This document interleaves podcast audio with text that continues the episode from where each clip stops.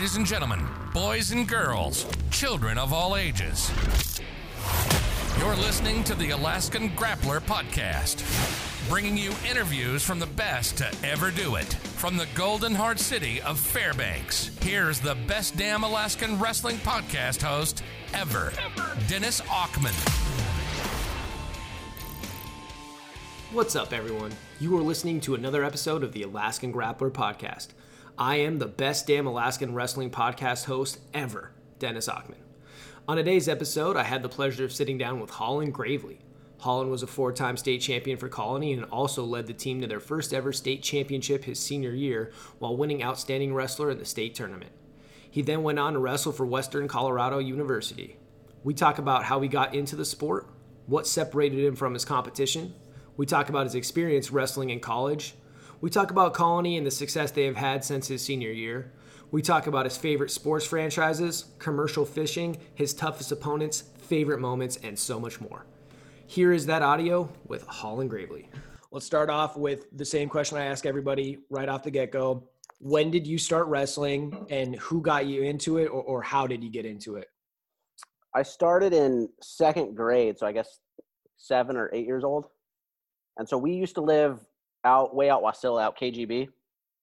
So kind of the far end of Wasilla. And my dad worked in Palmer. So when we moved over, my older brother was a sixth grader, so that's when he started wrestling middle school. Oh, Okay. And I started wrestling too, just with Mid Valley at the time was the only club in the valley. Oh, okay. So just freestyle then? Yep. Obviously. Who has been some of your biggest influences in the sport? If I think about it, it's kind of gone like in phases. So like kind of overall is my dad. So like he had wrestled in high school and then he wrestled a year in college. So he wrestled. He was a state champ for West, and so it's kind of weird to think about, but like you know he's really involved now. But really, he'd gone from you know like 19 to if I guess I was in second grade. He, you know he was 40ish. So he probably hadn't been around the sport at all in 20 years. And you know someone that's stuck with it and like he's pretty crafty about how he does stuff and has pretty uh, good vision on things. And so he's he's probably a big one. And then in those early days, kind of my freestyle coaches, uh, Rick Carlson, Mike Brock, a lot of that was just kind of like the idea of like how to scrap and then kind of as it continued you know, fred mckinney was a big one and more so not you know he's my high school coach but more so like i don't know if he was the best coach for me in high school as a wrestler but more so led to like a lot of my coaching philosophy Do you uh do you still have a relationship with him? Talk to him often? Because he's coaching Oh. at Palmer now, right? yeah he was coaching at palmer like my first year teaching at colony he was still there so yeah i talked with there but not a whole lot we weren't overly kind of like close necessarily Right. Out of curiosity, what why did he stop coaching or whatever at Colony and then now is- they just like brought him back in over there at Palmer just to kind of get him back in there? Do you know at all or he kind of stopped from what I've, you know, I've never really asked him specifically that, but from what I told, like he just felt like him being there was kind of hurting kids getting a fair shake. Oh, okay. And then part of that, so Dave Booth, who was the main assistant at Colony when I was there, and then was head coach after Fred, he's the AP at Palmer High. Oh, okay. So, so they have a relationship there. Oh, gotcha. Retired, something to do, kind of thing. Brought him back in or something. Yeah, that's Mhm. cool. So you, you've had a pretty uh, successful resume, I guess you could call it, for you know wrestling here in middle school and high school. You went second, first, first in at Tanana, and then you know one every year in uh, Mhm. in high school. Was it always the goal coming in to be a four-time state champion coming into high school? Was that like the realistic goal that when you came in, you're like, you know what, that's what I'm going for, or does that just kind of happen?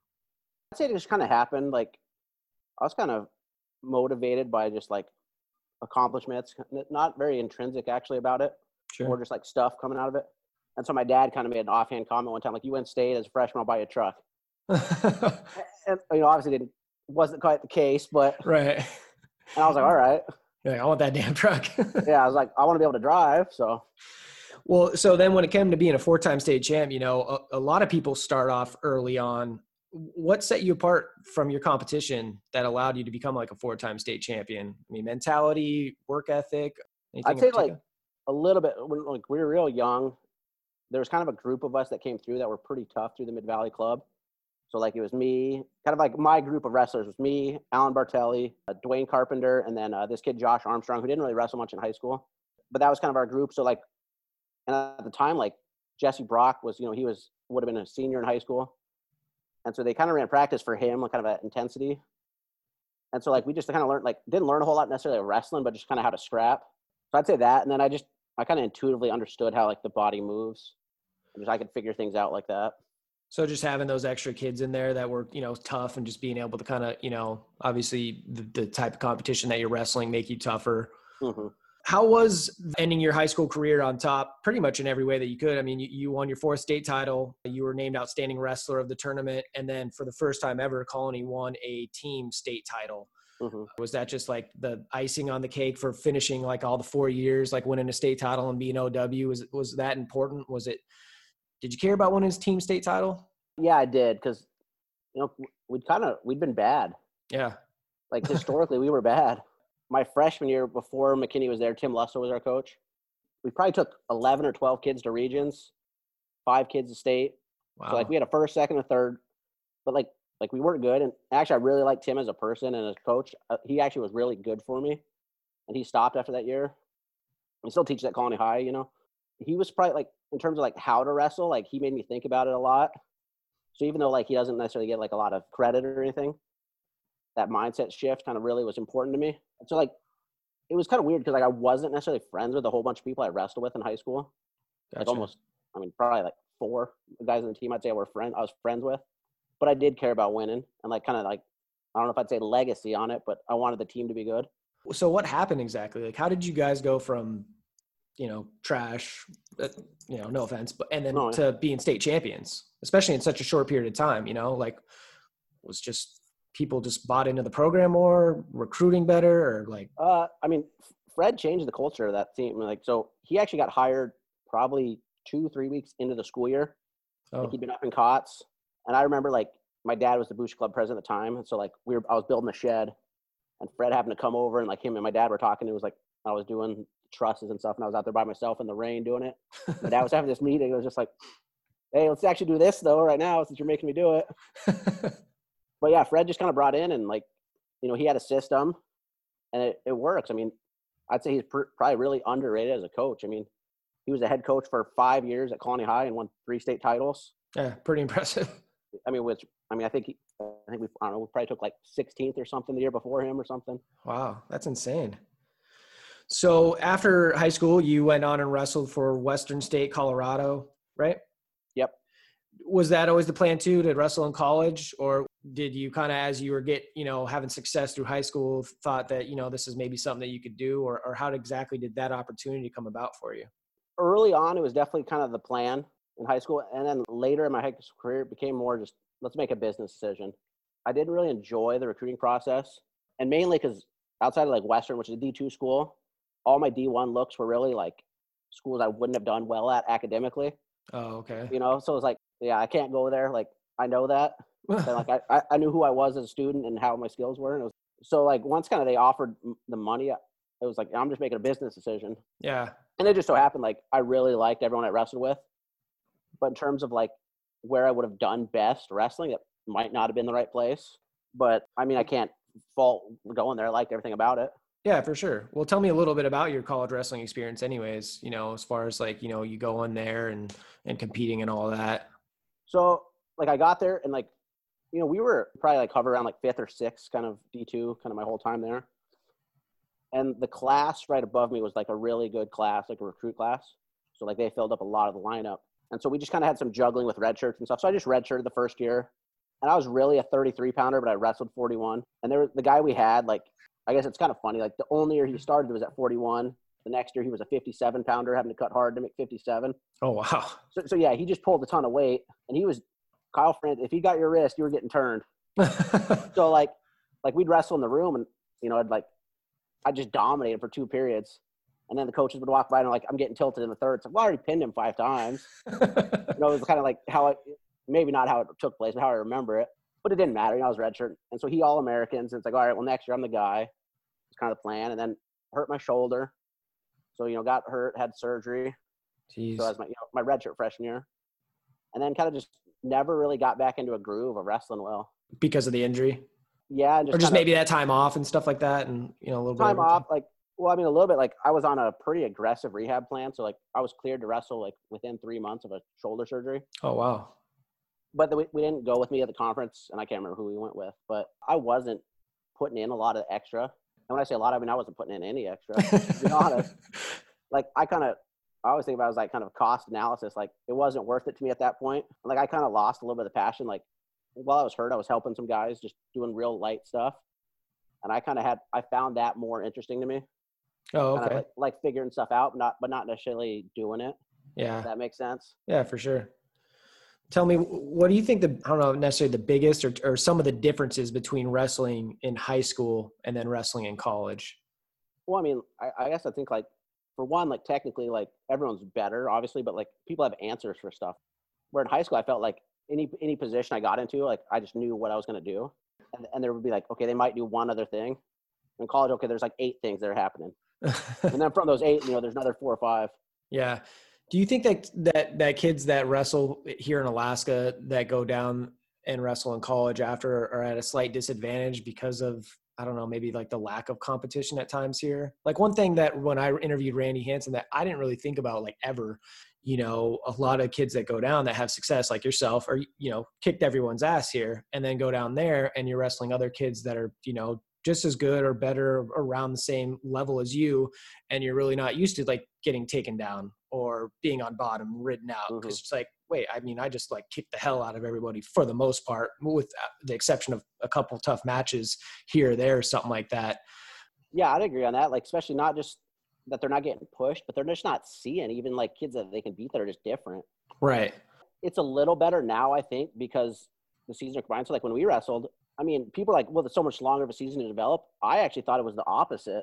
It was like that long season. It was like, I know examples like Sam Carlson. I wrestled him my freshman, sophomore year, and in eighth grade. I probably wrestled him in high school alone probably 15, 20 times. yeah jeez You know, you know. so yeah so, like- you're seeing the same person over and over every Yeah, so- weekend or whatever and it felt like we had to travel a lot more like when I was a kid, like when I was wrestling in high school than we do now with the team. So like, Yeah. okay, we, we'd go to, you know, because back then, you know, Soldotna, Skyview, Kenai, Homer were all in our region. So we'd go, you know, we'd head down to their tournaments. Like, and we, every tournament is like only three matches usually. yeah now none of those teams are they're they're all small schools right except for soldotna there that you just named. Soldotna, yeah, and Yeah. you know, Skyview's closed. right But, but so I mean, like, I think it was 22 4A schools when I was in school. We had those two weeks of overlap. So like, Right. it was. Oh, I thought a way worse of a season than it is now, even though it's shorter. yeah i agree and I always feel like the idea of like I got better, not necessarily competing as much, but kind of like those longer stretches of in the room just on my own.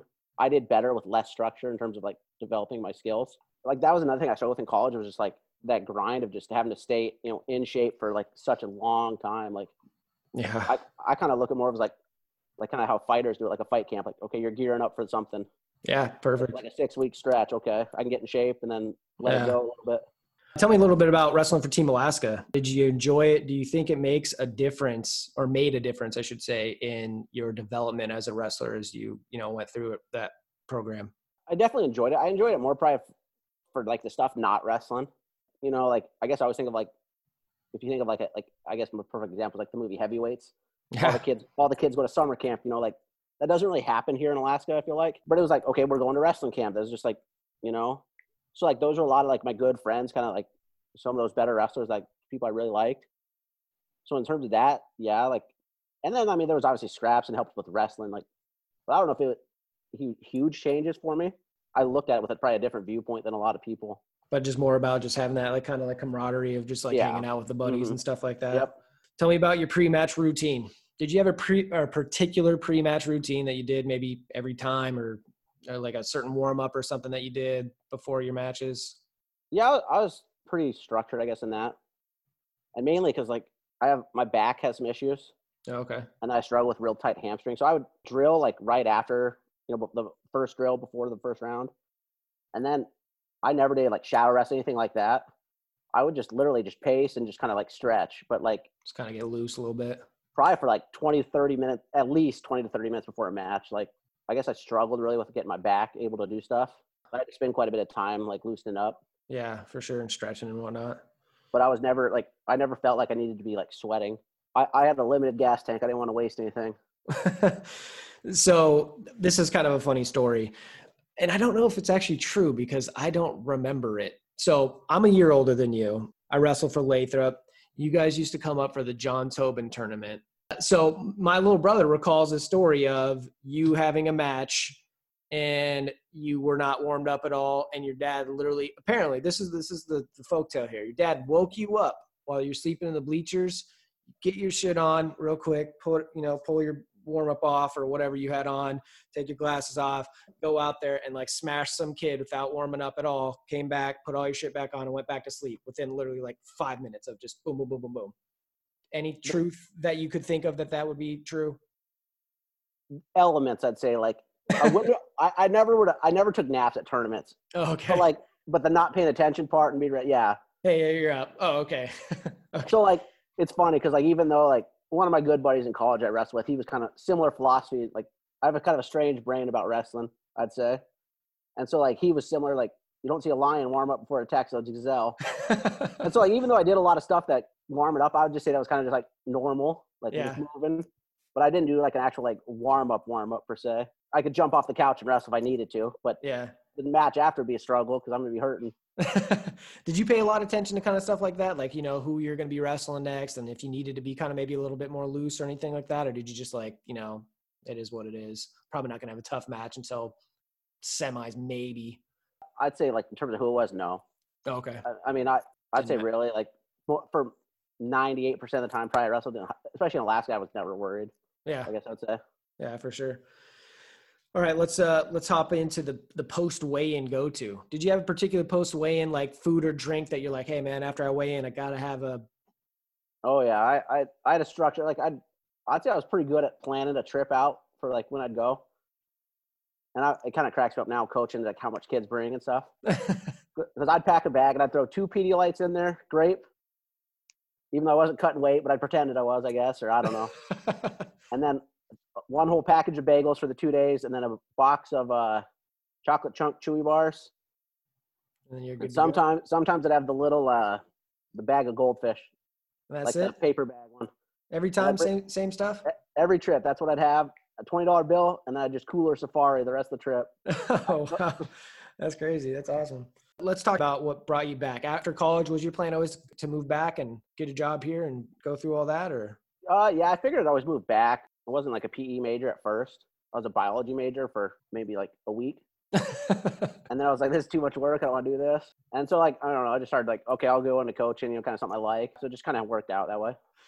I kind of had this question a little bit later, but you have a degree in exercise and sports science. What exactly does that consist of? You know, I just happened to listen to Randy. It's the same. Kinesiology is the same base. So that first semester, I was biology, wasn't digging, going to labs, getting up early. and so a bunch of guys on the team were switching that. You know, okay, go to PT, go into you know all these other things. And it's kind of funny because like I said, we all we're all choosing to go into education. You know, basically get get a teaching license and stuff. And a lot of the guys on the team had to drop, change it to just general exercise sports science because their GPA was too low. okay. So, I mean, I don't know. It just, I'd say for my last year and a half on campus, every class of mine was in the like the gym building. Oh, cool. Like the first half of the semester, we'd be in the classroom, then the second half would just be in a gym. I would always sign up for the first lesson. So, like by spring break, I never did anything else in class. Basically, I would have already taught my lessons and stuff. Perfect. So, so when you decided that you were going to switch your degree and go into that that area, was the idea like I'm going to get this so I can become a PE teacher? Yeah, just Okay. And then, how did you get the opportunity to be a PE teacher at Colony? I mean, was that just position available when you came back and just luck of the draw type thing, or? no. I, I mean, I bounced around a little bit. So, like, I came back. I did a whole year of student teaching at um, one of the elementary schools in Palmer, and then Colony Middle. So that's when I started coaching again that first year back. And then there was right kind of no jobs that year, so I subbed for a year, and then I actually went to Cordova for two years Oh wow. and taught out there, and then kind of didn't have a job, but just felt I needed like if I was going to try to get a job in the district, I, it was kind of the year to try to do it. So just resigned and just didn't have a job and came back and ended up I, the first year back I did adapted PE, so I was going to nine different schools, Oh wow. bouncing around, and then didn't have a license for that, so like they were gonna okay, you got to move, and I really enjoyed doing that. So I taught at an alternative school teaching history for two years Oh geez. and had interviewed at Colony in that time. And just kind of got it, they went a different way, and then finally another one opened up and got it. So just things worked out long run, but Dang, that's cool. it was a little bit of a journey to get back here. Yeah. Get a little bit of life experience doing some different stuff. That's kind of Yeah. that's always cool though. So you enjoy being the PE teacher then, or Yeah, I mean, I mainly taught health the last two years, but yeah, oh, no? Okay. Good. Perfect. So let's talk about Colony as a wrestling team real quick. I mean, we kind of touched based on it earlier, but Colony was never a top two team until your senior year. And then mm-hmm. since then, Colony's rattled off seven team state titles, two runner up finishes, a third place, and, then a couple trickles in, in, the top five there. We talked about your old head coach, Fred McKinney, like kind of changing the culture there. I mean, is that what was the main thing that changed from them having like no success to being like pretty much like, you know, one of the powerhouses that you guys are like today? Is it just that he created that and it's just can continue today? Like, why is Colony so good year after year? I'd say partially with that, which is kind of Fred's kind of blueprint of like setting a program. But then like we were probably a little ahead of a lot of people in certain clubs, like locally, like kind of locked in. So like my dad had started what was Snow Kids, and okay. I probably when I was probably sixth grade, I'd say, kind of like when we were when I was more aligned with Colony. We didn't like driving over to Wasilla High every time to practice, you know, as a kid. Yeah. So we started that just at Colony Middle, and so that, and then at the same time, we had good people coaching, you know, the, both our middle schools that fed us. So Colony Middle, then our Teeland kids. Even kind of when Wasilla had their run, a lot of their better kids were coming from Teeland. So with Bill gotcha. Booth coming out of there.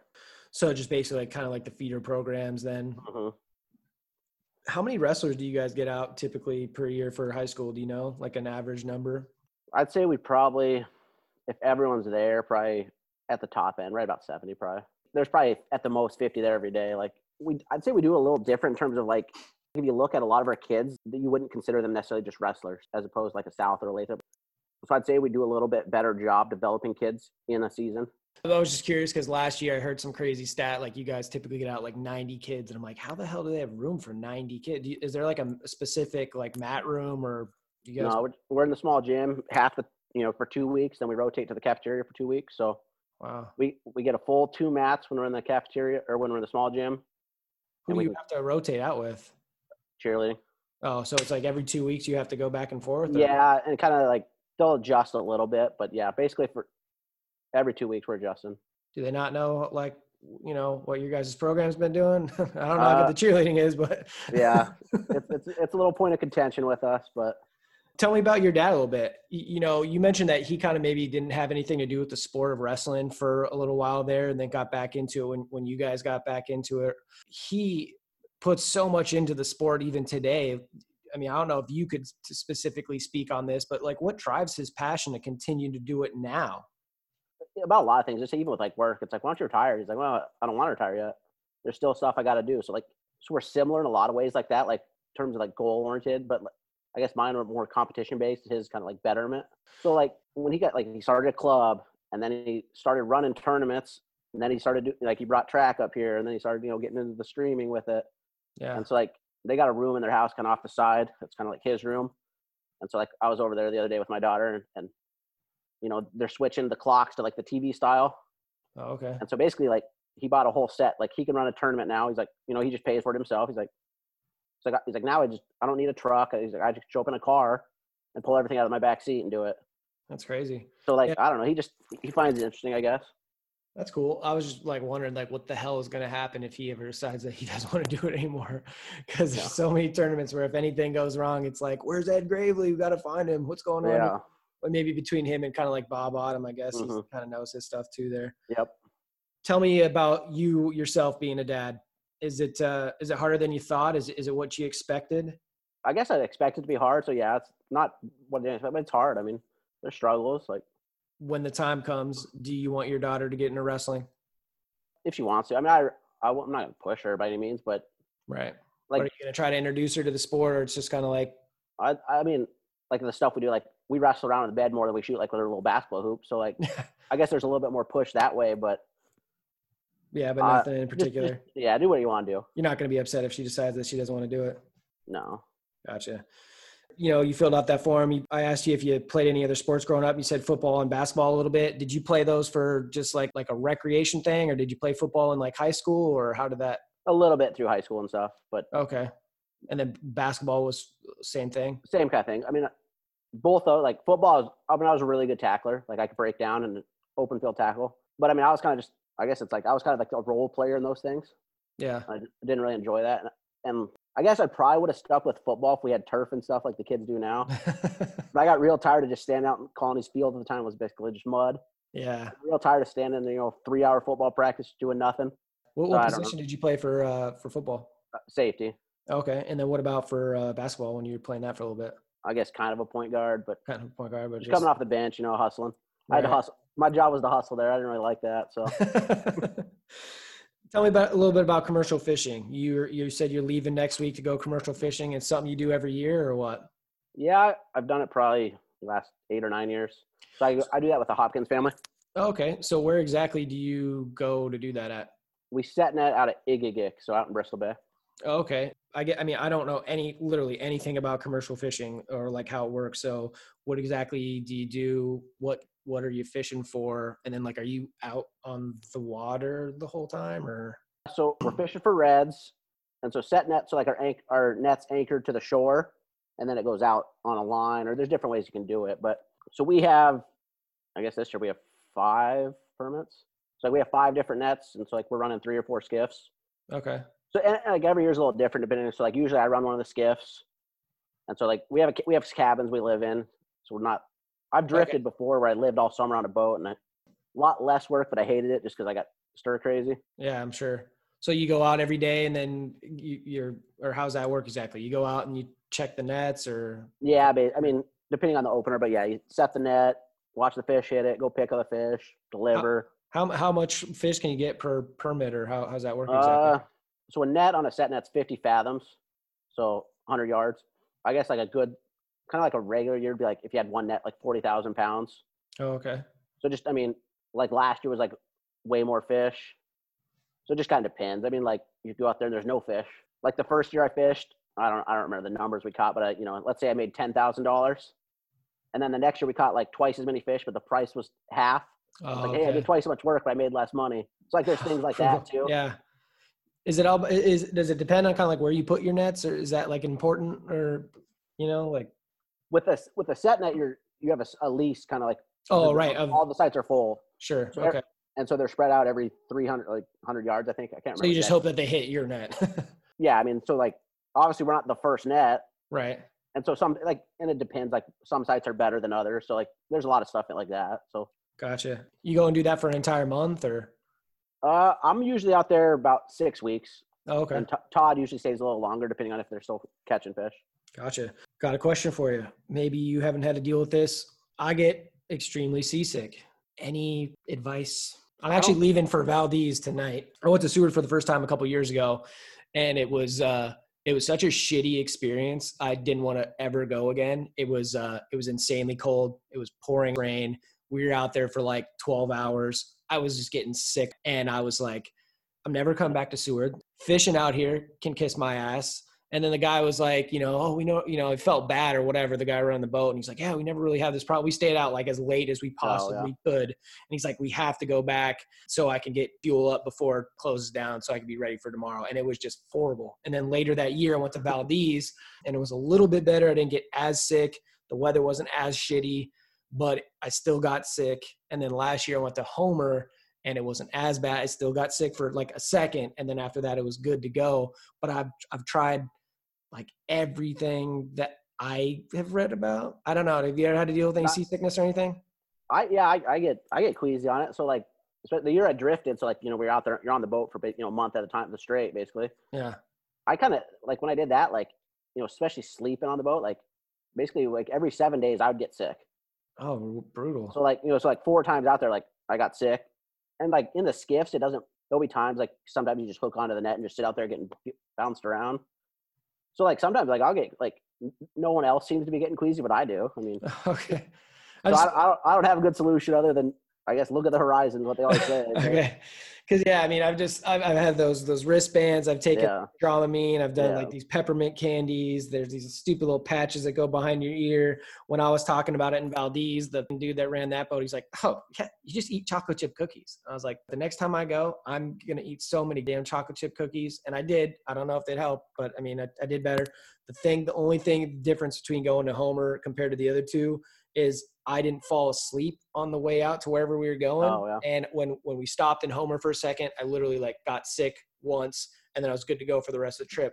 Hmm. I don't know if that had played in anything, like falling asleep and then waking up, and then all of a sudden we're like doing this, and I'm I, I mean I don't know. I, I don't know. No, the only thing I can say for sure is don't tie one on the night before. yeah, I've been trying to figure out some different ways of of going about doing everything. Trying to just because it just makes it just terrible. Just sucks. Yeah.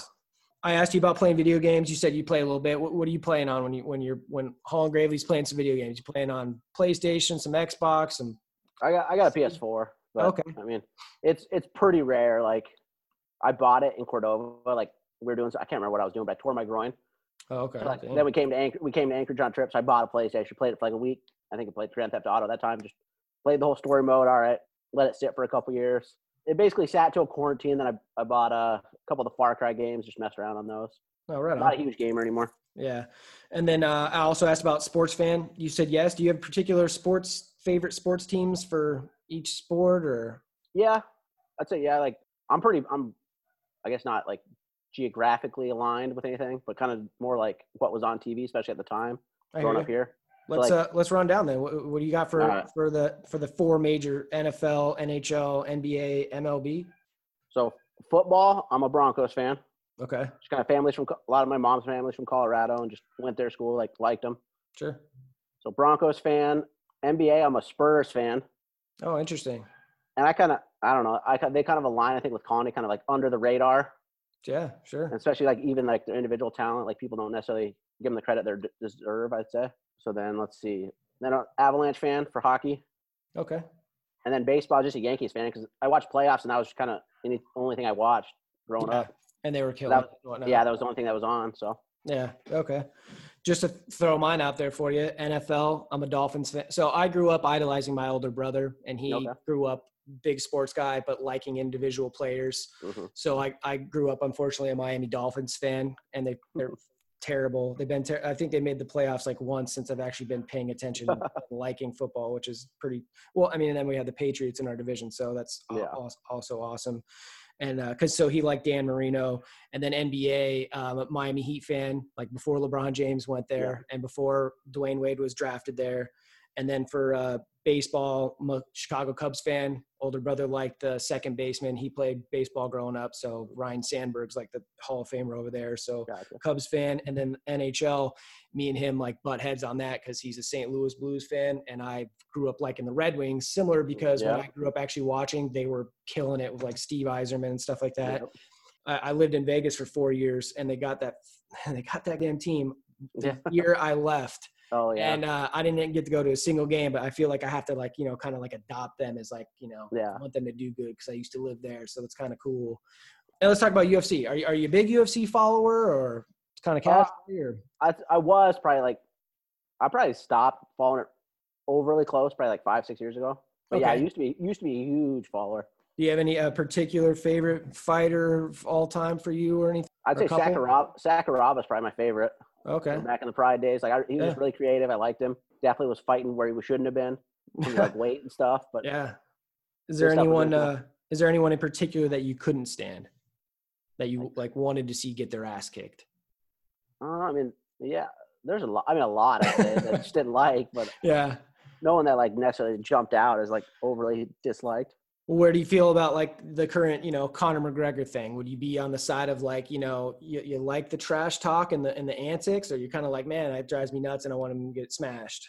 I like it a lot. Because I mean, he he's not necessarily a fighter. He's a businessman. Yeah, for sure. And like I think people, I, I think people don't realize that with a lot of things. He has limited time where he's viable as an option to draw money like that. He should. Yeah, totally. That's how Like, I feel like- about. I mean, I, I follow it like a lot, but they have Henry Cejudo. You know, Mhm. he was an Olympic wrestling champion. He turned into like just a total douchebag. Yeah. Out of what you know, people wanting to see that guy get his ass kicked. I mean, people they can't stand him, but I mean, in reality, it's like smart. It's Yeah. like you'd rather have people talking about you, even if negatively, than talk than not talking about you at all, or they don't give a damn. I, I think a lot of people don't realize. Like, I guess like your digital presence in that sense, like especially when you're in that line, you're you can play a character. Yeah, exactly. like you can think of it like no, it's just a TV show. Just people. There's not a camera filming you all the time. Like And when- so- when you- whenever, whenever you're tweeting, it's just that's something you're doing for business. Yeah, and it's smart. I mean, in reality, it- it's funny how how mad people get over stuff like that.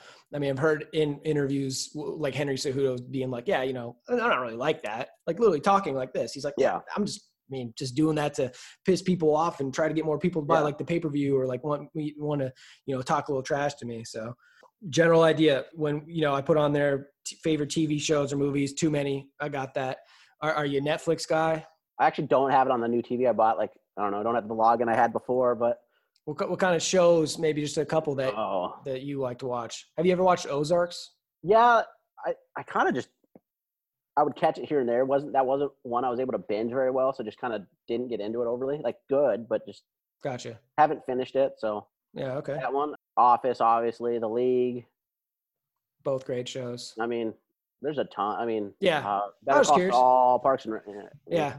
big hitters mainly. I like hobbies you mentioned that you like to hike raft golfing um, i've actually never been golfing i uh, back in the day I bought a uh, i bought a driver from a used sports shop here and for one dollar i was just like walking around i'm like hey you know what i was with a buddy i was like let's you know i'm gonna buy this and let's buy a bunch of golf balls just go to the driving or go hit these into the lake or something like that Mhm. and i went to the driving range and was just hitting the piss out of balls like over and over had a blast doing it but i play competitive like softball and i noticed that it was like messing up my my my swing. batting swing because I was trying to like you know uppercut basically everything or whatever.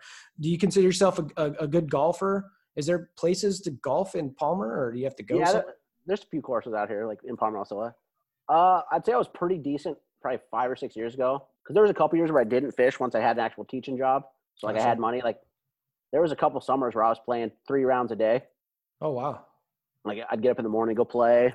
Someone would call me, I'd go play with them. Like you know, I had nothing to do, no kids. Yeah. So I was playing a lot then, and then kind of just didn't. A couple, you know, there was a couple summers where I didn't play at all. So I'm pretty bad right now, I'd say. okay. Are you a morning person? Do you consider yourself a morning person? Yeah, I yeah for sure. I asked that question about the whole coffee thing. You, are you a person that have to have coffee every morning, or just? I have to have it at some point during the day, or I'll get the headaches and stuff. Oh, okay. Is that just because like the caffeine withdrawal? if Oh yeah, I'm a, I'm a, I'm addicted to it. okay. Do you drink it just black, or do you prefer it with like you know some some cream or whatever? Uh, cream and stuff. Do you when you go to Starbucks, let's say, or or a coffee shop or whatever, you know, what are you getting there? Uh, a mocha. Okay, just curious. I'm definitely not drinking it for the taste. yeah okay, I'd like to not have to drink. I'd like to not have to mess with my coffee maker and stuff in the morning. But yeah. How how do you feel about uh, energy drinks? You, you, you ever drink energy drinks? not anymore. I mean, just- you get it from the coffee, and you don't need don't need any more. yeah. like, I mean, a little bit. I mean, like on a hot, like sometimes after a round of golf, like I'll grab a soda or something. Like I don't mind getting caffeine that way. yeah, I just don't think they taste very good. right. And then last thing on the on the morning thing, if you had to rank them, pancakes, French toast, waffles, one, two, three. French toast, pancakes, waffles. I'd say. Okay. Are you are you a breakfast person? Do you do you have to eat breakfast every day or? I really enjoy breakfast. I try not to. I try to do some intermittent fasting. Okay. I do a little better if I don't eat carbs in terms of like health and stuff. So Gotcha. Yeah, I, I I I get a little hangry if I don't. I have to eat Yeah. breakfast like every damn day. Now we're I got just a couple more and then we're gonna finish up. These are the ones that I consider like the hard ones that people have to put maybe a little bit of thought into. Okay. In high school, in particular, can you think of maybe one or two, three, like whatever might come to mind, toughest opponents that you've had to wrestle? I'd say kind of just with familiarity, Sam Carlson became one. Because like that just because you guys wrestled so much and kind of yeah, so like and and maybe I'm really just I'm focusing on one match. Like he gave me one match where he should have won at the state tournament. But I mean like I mean I guess I don't know like there was quite a few times I tagged him and pinned him. So like maybe he's not the but I should have probably lost in the state semis my freshman year. Oh, to Sam Carlson. Yeah, I should have he should have beat me. I mean I'd say they made a bad strategy decision. That's why they lost. What happened? Uh, so like I took him down in the first, so it must have been like two one, I think, and then I chose down. He turned me twice. I can't remember if they were three point near falls or twos, but he was winning in the third. He chose down, and I turned him a couple times and won. Should just I mean- Stuck on top. well, I mean, yeah, it's like I mean, I'd I'd probably teched him or pinned him three or four times already that year. Yeah. you know, so Yeah. I, a bad decision. I felt like, Yeah. but he was he kind of that match when he won, and then I guess kind of the other two that would stick out would be I wrestled Ira Carson. okay, from from West. West, and it was kind of, it was more just kind of like the situation of things. Like we were in a try, so I'd wrestled the duel before and was the last match at 25, Oh, and then so it, when I, I bumped up to wrestle at 30, I was right away, so definitely didn't have my wait time. and I just remember. I mean, I was spent. How did I that one? Did you end up beating him on that one? I, I beat him like, and it was kind of like. So that's why I say it was more like circumstance. Like I never felt like he scored on me a few times, yeah, but I felt like I could score any time I did something. yeah, So I was on bottom, and we must have been tied. And I, I kind of waited, got an escape, and then scored just because I was like, okay. It's like I, I didn't no urgency to get away. right. Like where he was trying maybe for a ride out for overtime, and then I was like, all right, now I'm going to score, and then I'm going to get a takedown just to win it. Perfect. And then the other one would be Dwayne, Dwayne Carpenter. Is that just because you guys go way back or whatever to wrestling, or just Yeah. stylistically? Yeah, just kind of some of his traits that he had, like where I felt like, especially in high school, like any position I got, I could score out of that position. And Dwayne was just like he was just so strong. Yeah, to where like I never felt necessarily threatened that he was going to score, but I felt like it's gonna be cl- it's gonna end up be like a toss could be a toss up position because he's just able to kind of stop stuff. yeah. What about your? uh I mean, you mentioned those three. W- w- Your freshman year, you beat David Mann, and he was a senior. Mhm. what- Was that tough at all? I mean, because he won a state title the year before at 103. 103. Yep. Did- was that the first time you guys wrestled that year? No, we wrestled at Diamond the year before, or Oh, or- not the year before, but the Couple weekend weeks before. right- I think it was probably the weekend before Regions. oh okay, yeah. And so, actually, I mean, it's funny. Like, uh, you know, I wrestled him twice. Both times were eight four, and I scored two four point double legs, like a double leg to his back. Like that's all I did to him. So, like in terms of like, he was just one like with his body. Like I don't know exactly what. Like he had something kind of wrong with his legs. Oh, okay. Like kind of underdeveloped legs, overdeveloped upper body was kind of. I don't know how to describe it really. Yeah, it's just but- interesting because you don't see. I mean, you really don't see a lot of upperclassmen, especially seniors Yeah. that are that low of weight. Because you wrestled 112 your freshman year, right? Yeah. So Mhm. yeah, and then you know him just being. I just didn't know if that was like a challenge since he was a senior and you were a freshman, and you know. not in terms of age, but like his kind of like when I'd watch him wrestle, he'd get a front headlock, he'd squeeze him real hard, get a cradle, pin people. And that's all. And so like in third period of our state finals match, like he just had a front, and I just I laid there, let him choke me. I don't know, that's Yeah. fine. yeah, you're not getting a cradle on me. I got two more for you. All right. do you have a favorite match or maybe moment throughout your wrestling career as a, a competitor or as a coach maybe something that you'll be like man you know that was really special or i'll never forget that in particular maybe win a, your fourth state title and the team title or anything like that something that anything that sticks out in your mind As a wrestler, I can't really think of anyone's that stick out overly. Coach, coaching, there's a lot. I mean, you know, some of those kids we've had come through, especially the last kind of group, like, and especially the next year seniors class. They're kind of the group like I. A lot of them I coached at their eighth grade year in middle school too. oh, okay so you've had all But- this time with them and stuff Yeah, so I mean, like, like Eric Christie's one, like he had a lot, like his senior year, like, you know, he had mono. He really struggled that year. So like, you know, the earthquake happened. We drove in and got him some matches, so he'd be even seedable oh at the Grace tournament. wow And so like, he's one like, and he just he- real similar in how he like wrestled to me. Like we had a good connection in terms of that. Seeing the Hopkins win, I mean, anytime Rush Fannin was under the lights, like, I mean, he was just a gamer. So I mean, there's a lot like as a coach, like, and you know, you think of that, And then you know, some of the kids that necessarily didn't achieve things that kind of people notice, but just Yeah. you know, just getting through stuff. Last one for you, and this is one I adopted after talking with uh, Randy Hansen, because I used to end on "What's your favorite match or moment?" Mhm. But uh, how has wrestling changed your life? I'd say it's give me a little bit of focus. Like I kind of I'm in my own head a lot. So like especially with wrestling, like I was just I mean I I look at things quite a bit different. So kind of like what we were talking about, like with this, with like a little bit like how I warmed up and stuff. That was kind of especially in Alaska, just like the idea of like it looks like he's really ready. Like people maybe like okay, like they overthink it. And just like I talked about in college, like I didn't put in a lot of extra stuff. Obviously, like I wrestled freestyle, but more so like when my dad did started that club, like I was more coaching than actually like practicing. So like I figured out kind of like ways to do things, like even though like I was cutting corners necessarily, and like terms like some of the physical things, kind of like to hustle my way through things, like without like physically hustling. so I guess would, w- without the sport of wrestling, you know, you don't think that you'd maybe be where you're at today, or at least in the same mindset.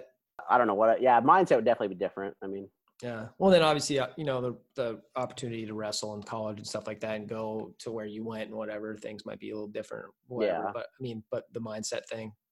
Mm-hmm. Okay. Well, I mean, that's really all I have, man. I'm uh, I'm actually really really bad for some reason at ending these things because I never know what to say except for that I really appreciate you taking the time and coming on no here. problem. Well, that does it for this episode of the Alaskan Grappler podcast. I'd like to thank Holland Gravely again for taking the time to sit down and shoot the breeze about wrestling.